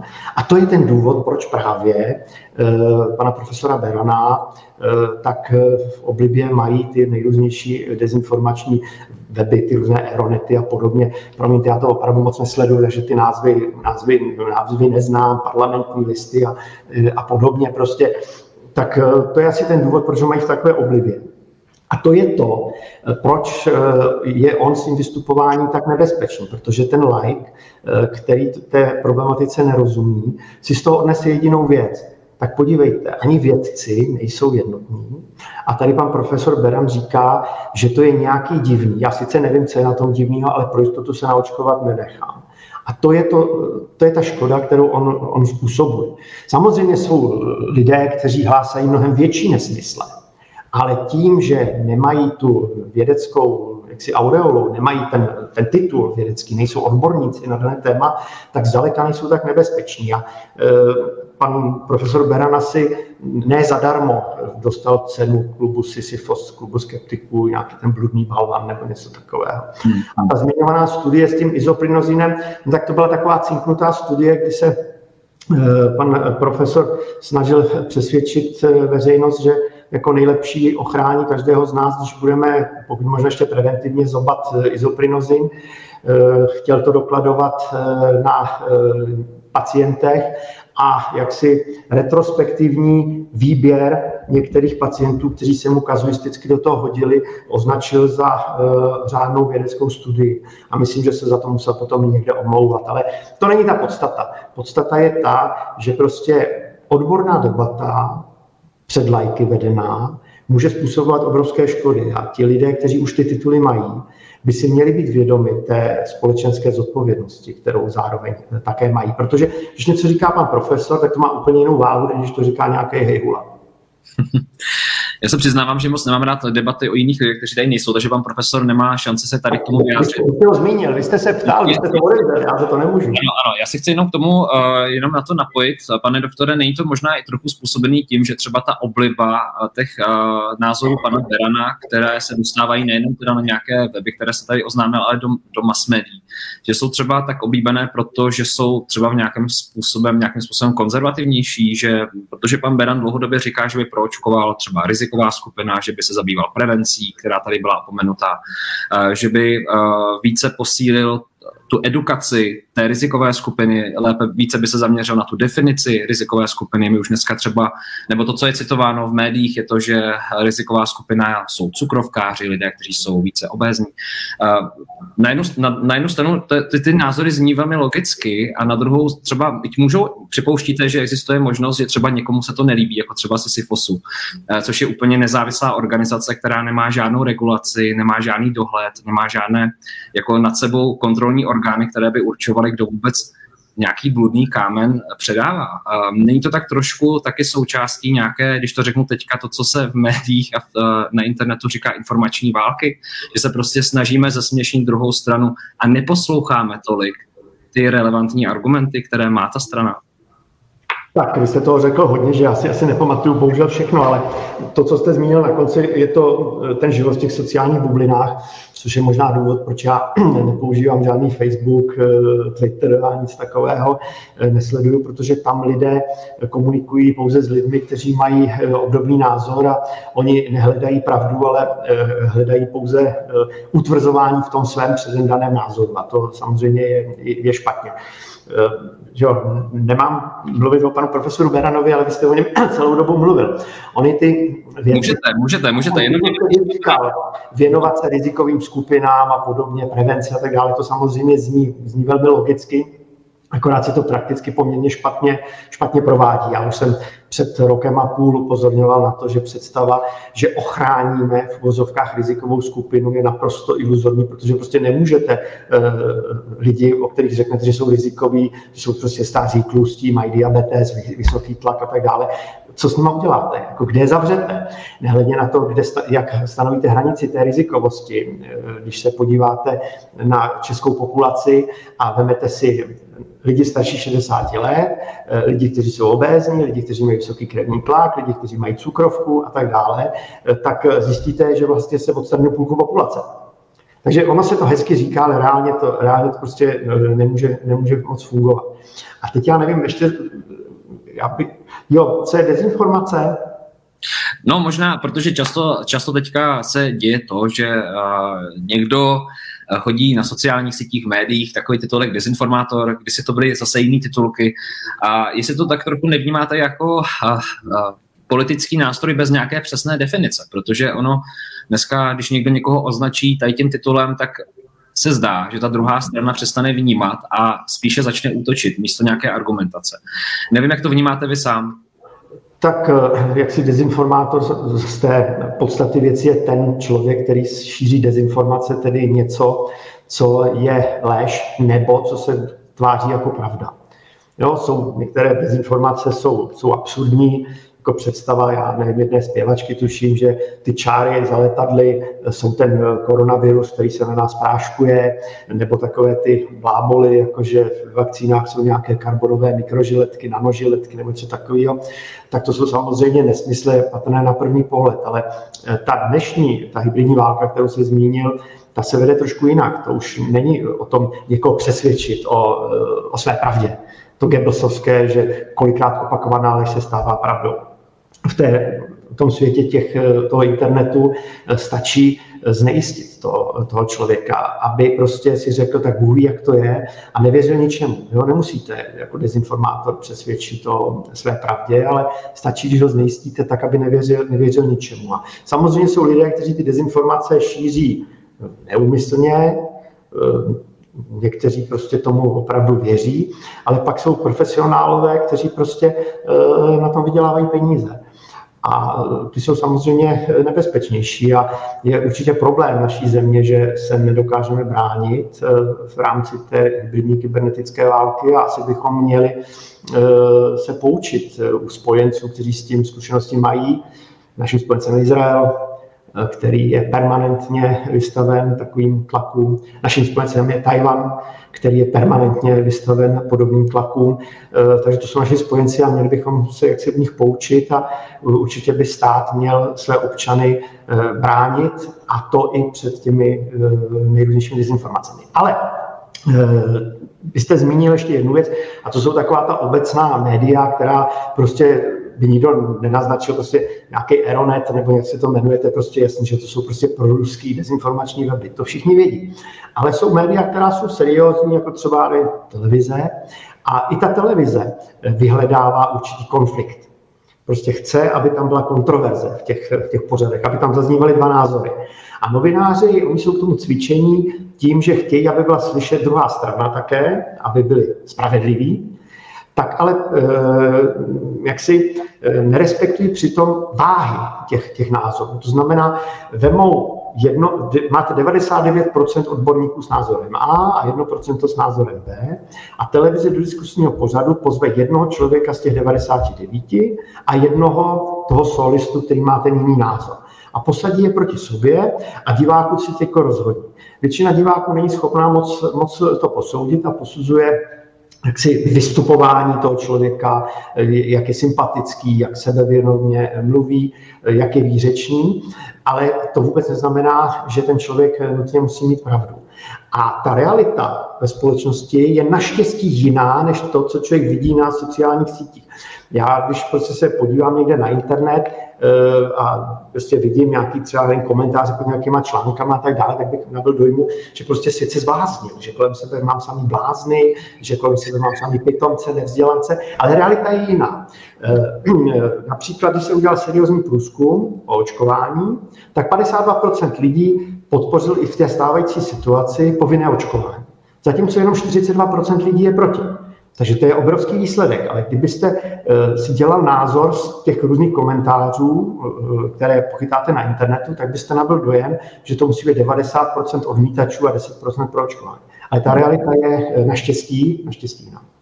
Pane doktore, tady se ptá Lucie Snížek, jak jste mohl dovolit, aby se očkovali děti, když to ani VHO nedoporučilo? A nikdo neví, co se z toho vyklube do budoucna. Kdo za to ponese odpovědnost? Vidíte, že se to točí kolem toho samého tématu Tak nejsem si vědom toho, že by VHO nedoporučilo očkování, očkování dětí, nevím, ale ne, nevylučuju, že eh, takový názor ze strany VHO třeba, eh, třeba zazněl. Oni názory VHO se samozřejmě vyvíjí a často jsou modifikovány také tím, jestli je nějaká léčebná metoda, nějaká zdravotní pomůcka nebo vakcína dostupná či nikoliv. A eh, samozřejmě větší prospěch z očkování mají seniori než děti. Ale Česká lékařská komora tedy očkování dětí doporučuje. Já sám se jsem své tři děti naočkovat nechal a myslím, že to je velice dobrá věc, kterou jsem pro ně udělal.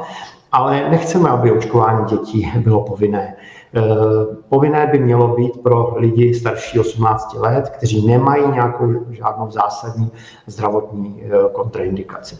A co se týká té odpovědnosti, tak to je úplně stejné jako u očkování, e, očkování dospělých. Velmi často zmiňované téma je právě teďka zdravotnický personál. Vy jste sám pronesl, pane doktore, že kdo se nechce, když mě opravte, jestli to nebudu citovat úplně přesně, že kdo nechce se nechat náčkovat, tak ať odejde e, ze své práce, co se týká té státní zprávy nebo nemocnic. Nicméně se zdá, že tato situace může vést k určitému rozkolu, že spoustu lidí a zdravotníků odmítá povinné očkování a opravdu uh, přemýšlí o odchodu, v nynější době se projednává právně, jak se mohou bránit a tak dále. Eh, reflektujete nějakým způsobem jejich názory, vnímáte tu situaci, protože vy se to pronesl někdy v prosinci, mám pocit, teďka se ta situace posunula vidíte, že ta reakce je silnější, možná větší, než jste čekal, možná menší. Eh, máte nějaký a když to vidíte a sledujete, co se děje v, v nemocnicích a kolik lidí staví proti povinnému očkování?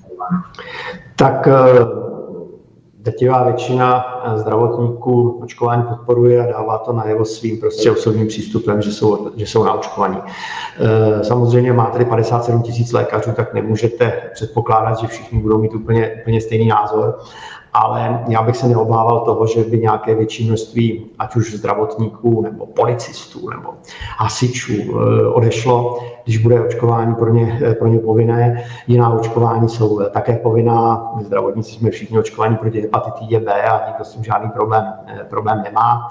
A myslím si, že ve souhledu na silná slova ten počet lidí, kteří by své povolání eh, skutečně opustili, eh, by byl velmi nízký z pohledu fungování těch struktur, ať už policie nebo zdravotnictví zcela zanedbatelný a nemyslím si, že by Češi byli nějaký rozdílní od jiných národů, kde prostě očkování povinné je. Třeba v Řecku je povinné očkování zdravotníků proti covidu už delší dobu teďko a žádné problémy s odchodem personálu nezaznamenal.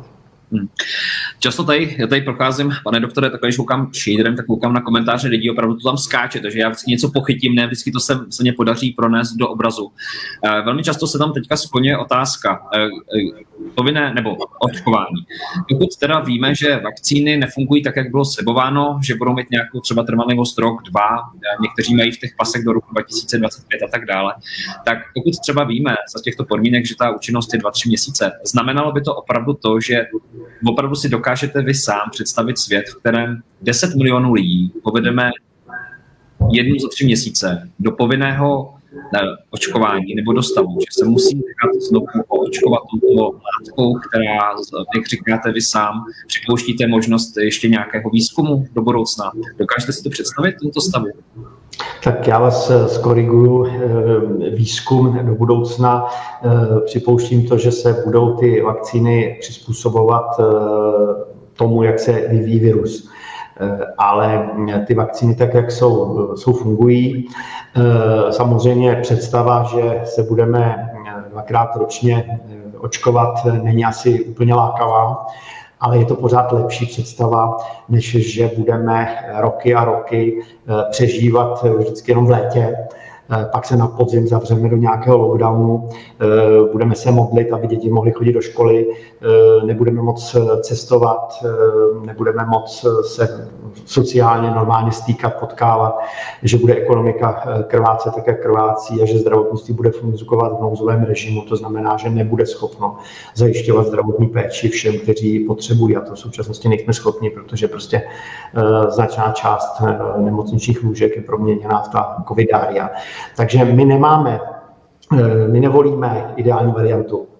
Ideální varianta by byla prostě tleskneme a virus zmizí a vrátíme se zpátky do roku 2019. Eh, Ale svět už nikdy nebude eh, jako v roce 2019. Svět se prostě změnil a prostě my jako lidstvo musíme se tomu přizpůsobit, musíme na to reagovat a jak si je naší povinností, když to tak řeknu, možná je to nadnesené, využít eh, všechny prostředky, eh, které máme k tomu, aby eh, ty škody, které ta epidemie způsobuje na, na zdraví a na společnosti, byly co nejmenší.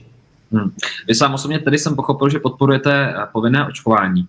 Co by se dělo v okamžiku, pane doktore, kdyby třeba opravdu z měsíce na měsíc chybělo v nemocnicích o kterém se stále mluví v České republice, že je poddimenzováno, že ten personál není dostatečně zastoupen.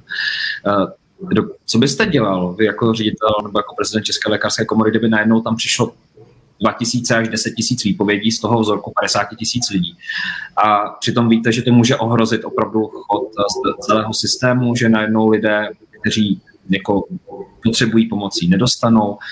A jak by to vypadalo takový svět? Jak, by, sám, jak by byste sám k tomu přistupoval, kdybyste dostal tu otázku třeba za tři měsíce v médiích? Jak byste odpověděl? Tak eh, tenhle problém je hypotetický. My jsme jako zdravotnictví eh, řešili problém poměrně reálný, kdy eh, začátkem listopadu 2020 bylo naraz nemocných 10 tisíc zdravotníků. Muselo to zdravotnictví nějakým způsobem zvládnout. To jsou reálné problémy. To, že jsme se do podobného problému nedostali eh, v letošním roce, teda v roce 2021 a pořád, v loňském roce, omlouvám se, eh, bylo dáno pouze díky očkování.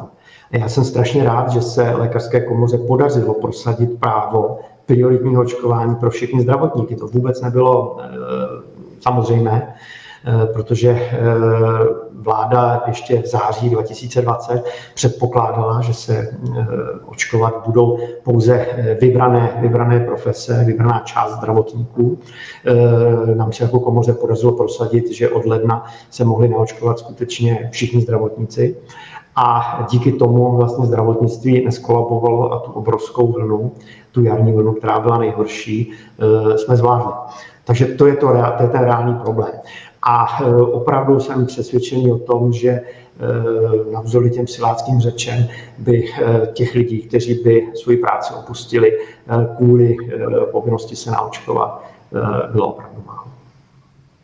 Tak ta se Dana Ellingerová na Instagramu. Ještě, pane doktore, položím pár otázek a, už půjdeme do finále. Vystíláme už hodinu a půl, hezky to uteklo. Otázek je opravdu nespočet, já vám moc děkuji za váš čas, který tomu věnujete. A Dana Ellingerová.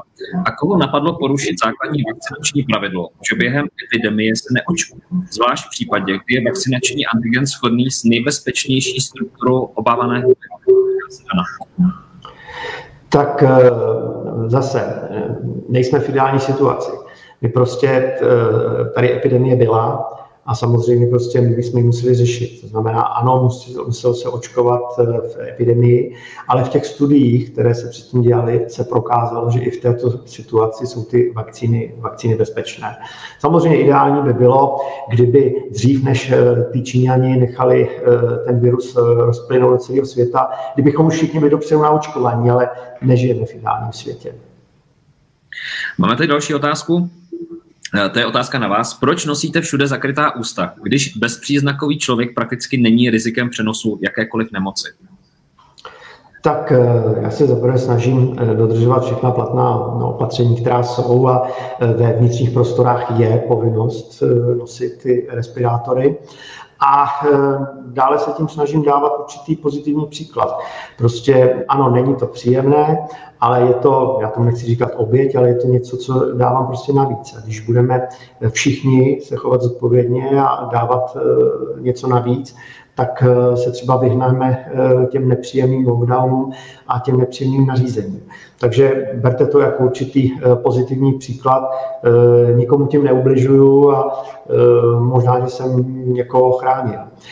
Ostatně myslím si, že roušky asi s náma, možná ne ty respirátory, ale roušky asi v zimě budou zůstávat asi delší dobu, protože eh, ti Aziati eh, v těch přelidněných městech dobře vědí, proč je nosí. Eh, nosí jako projev jaksi ohleduplnosti vůči svému okolí. Takže až budeme asi všichni prskat v zimě, tak prostě bude asi lepší, v tom metru budeme prskat do té své roušky. Takže pokud tohleto by nám zůstalo, pokud by nám zůstal jaksi větší, lepší hygienické návyky, tak by to určitě eh, bylo dobře. Ale samozřejmě nevíme, eh, v jakém stavu eh, z té epidemie výjdeme a protože se chystáme už ke konci, tak já bych chtěl především všem popsat, aby z té epidemie vyšli zdraví. Tady ještě odkaz na naší debatu, pane doktore, ptá se tady na Telegramu Zákony bohatství. Má lékařská komora o vakcínách od počátku jejich aplikace věrohodný materiál psaný česky? Tak eh, máme eh, k dispozici eh, ty materiály, které jsou jaksi dostupné na ministerstvu zdravotnictví, takže mm, to, co je potřebujeme, to, to máme. A týká se to, to není, není záležitost samozřejmě lékařské komory, ale každý se může, může podívat na ty takzvané SPC se tomu říká, takové ty příbalové, příbalové letáky, které jsou ke každému léku, tak jsou dostupné samozřejmě i k těmto, eh, k těmto vakcínám. Já tady hodím ještě jednu otázku a mám tady poslední dvě otázky, pak už, pane doktore, a, a to ukončíme. Já samozřejmě budu moc rád do budoucna, když přijmete znovu pozvání, protože těch otázek je opravdu hodně, já to vnímám velmi přínosně, a vaši přítomnost, protože debata a diskuse, která probíhá, je veliká. A chci poděkovat i vám, co nás sledujete. Dnešním hostem je prezident České lékařské komory od roku 2006, pan doktor Milan Kubek a odpovídá na vaše otázky. Mám tady, to je trochu zpráva, tak z právního hlediska, tak řekněte, co vnímáte. Jak vnímáte právo odmítnout povinné očkování z důvodu tzv. výhrady svědomí, kterou uznal i ústavní soud? Nevím, jestli o tom něco víte. Tak eh, eh, těžko srovnávat eh, očkování s tím, když svědci Jehovovi odmítají, odmítají transfuzi mně to připadá eh, přitažené, přitažené za vlasy, eh, nejsem právník, eh, nevím, jestli je takováhle klička, klička možná. Samozřejmě z odborného medicínského hlediska je to nesmysl. Stejně jako je nesmysl ta zkratka, kterou vidím na tom podvalu, naše tělo, naše zodpovědnost. To by platilo, kdyby ten člověk žil někde jako Robinson na pustém ostrově, ale každý z nás je součástí společnosti a má určitá práva a také by měl mít určitou zodpovědnost a má určité povinnosti. A e, on je to takhle tyhle ty silácké řeči, já nic nepotřebuju, prostě to je všechno fajn, ale pak, když ten člověk onemocní, tak většina z nich změní názor a ještě ráda se nechá za peníze nás všech léčit. Léčit na nemoc, kterou mohli které mohli předejít za eh, pětistovku za vakcínu, tak eh, pak se nechá léčit za 100 tisíce. No. Tady se ptá Facebook user, taky navazuje na náš rozhovor, tak tedy v čem má být člověk zodpovědný, když i očkovaný člověk může onemocnit a dál přednášet? Proč se mají očkovat i lidé, kteří nemoc již prodělali a neměli těžký průběh? V čem tedy tkví přesně ta informace o tom, že máme být ohleduplní, očkovat se všichni? V čem jsme tím ohleduplní a ke komu? Naše tělo, naše odpovědnost. Není tomu tak. Tím, že se rozhodnu, že očkování nepotřebuji, nemoc jsem prodělala bez potíží, tak jsem nezodpovědná vůči komu? Tak eh, já už jsem to zmiňoval. Samozřejmě eh, jinou otázkou by bylo, kdyby ten člověk řekl dobře, tak já jsem takový frajer, že když onemocním, tak mě nechte umřít, nebo prostě já prodám ten barák, aby, eh, abych se mohl léčit. Takovou společnost si asi těžko dovedeme představit. Takže tak to, to prostě není. Ten tazatel nemá, nemá pravdu. A proč se mají očkovat lidé, kteří nemocí již prodělali? Eh, no, protože ta imunita získaná i po prodělání nemoci eh, časem klesá a eh, těm lidem v vozovkách nehrozí už jsem to také zmiňoval, nic jiného, než to, že ta jejich takzvaná hybridní imunita, to znamená imunita získaná jak proděláním nemoci, tak očkováním, bude silnější, ale neprokázal se žádný větší výskyt nežádoucích účinků po takovém očkování. Takže říkám, pokud by ten člověk žil jako Robinson, tak ať si dělá, co chce, ale pokud prostě jsme všichni na jedné lodi, tak uh, bychom se opravdu měli chovat ohleduplně k sobě navzájem. Pane doktore, já vám moc děkuji za váš čas. Dneska jsme tady zvládli nejzákladnější otázky. Ještě taková otázka na závěr. Když jsem tak vnímal to, co jste říkal a odpovídal se tady všem fanouškům zákonu bohatství. Není to jenom přece trochu neudržitelný stav v tom momentě. Chápu vaše argumenty, chápu, co říkáte. Prostě má to své místo. A jenom přece máme tady stav, kdy budou přicházet pravděpodobně nové mutace nemoci. Zdá se, že stále vývoj vakcín je pozadu, eh, že nějakým způsobem dobíhá něco, co už nelze dohonit. Eh, nedostáváme se trošičku v tom oblasti léčení lidí do takového, do takové schýzy, takové té jako potřeby zachránit všechny, i když ta příroda, i když to všechno se vyvíjí rychleji, než my stíháme a že možná si způsobujeme více problémů a více starostí těma všema zákazama, opatřeníma, než jaký to má přínos. Je to čistě moje hypotetická otázka. Je to pouze jako nějaká reflexe toho, co se teďka děje a jak vnímáme Eh, neustále tu debatu ohledně mutací, ohledně toho, že se to mění, že vakcíny, eh, jejich, eh, jejich účinky se snižují anebo zase zvyšují podle toho, jaká to je mutace. Jestli to není trochu už jako taková zvláštní situace, kdy až moc věnujeme pozornosti té stoprocentní, stoprocentní záchraně. Jestli mi rozumíte, je to opravdu hypotetické. Já se ptám jako lidi tady, co píšu, jo? že jsem procházel ty komentáře. Já rozumím, rozumím otázce, eh, dovolím si dvě odpovědi. Odpověď na první část, eh, těžko můžete vyvíjet eh, vakcínu na mutaci viru, která ještě neexistuje.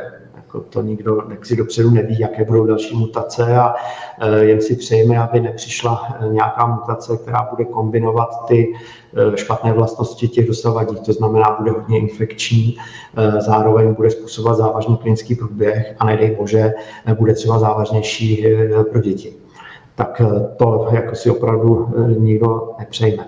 Ale to, co jste zmínil, vy byste spochybnil základní jaksi paradigma medicíny protože všichni nakonec zemřeme. Eh, pak by jakákoliv léčba, jakákoliv medicína eh, neměla smysl.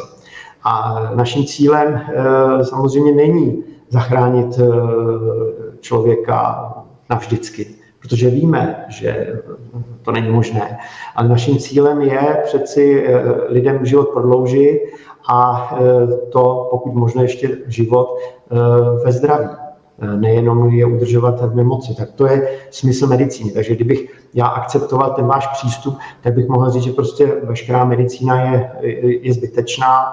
Eh, prostě ano, i v přírodních kulturách prostě eh, lidé přežívali, ale s průměrným věkem někdy pod 30 let. Takže pokud bychom se chtěli do tohoto vrátit, tak to asi to bychom asi nechtěli.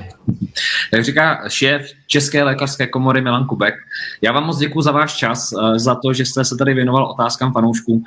Vám všem chci moc poděkovat. Těch otázek je opravdu nespočet a probíhá ještě velká debata. Já budu moc rád, když budete k sobě ohleduplní a laskaví. Každý může mít nějaký názor a můžete to tam probírat, nicméně opravdu budu rád, když budete k sobě eh, laskaví a nebudete sprostí.